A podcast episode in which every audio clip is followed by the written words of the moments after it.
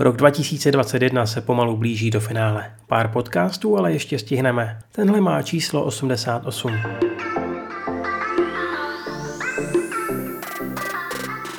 Císařovna Masako oslavila tento týden padesáté osmé narozeniny. Proslov při této příležitosti věnovala nedávným dvacátým narozeninám své dcery, princezny Aiko, a vyjádřila také soustrast se všemi, koho postihly vlivem současné situace ekonomické i sociální potíže, stejně jako s oběťmi ničivého zemětřesení a vlny tsunami z roku dva tisíce jedenáct, které si Japonsko letos připomíná. Aiko ga umarete kara no dvacet nenkan wa nagakatta you ni mo attoyuma datta you ni mo kanjiraremasu. Výročí tento týden mimochodem připadá i na jinou tragickou událost. sedmého prosince to totiž bylo osmdesát let od japonského útoku na Pearl Harbor. Jestli vás tohle téma zajímá, do popisku přidávám odkaz na aktuální článek z magazínu Reportér.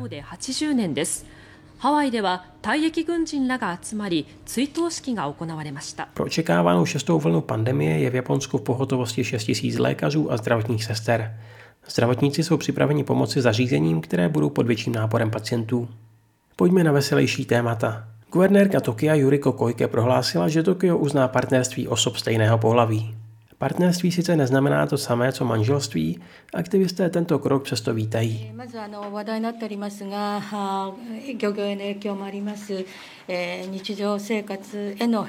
Na tokijské bary se dostali do výběru padesáti nejlepších na světě.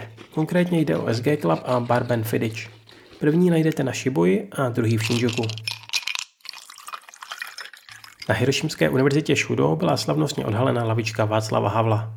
Premiér Fumio Kishida ocenil Havlův přínos v boji za hodnoty liberální demokracie a lidská práva ve světě. No a to je dneska vše. Další zprávy najdete na Patreonu. Matané!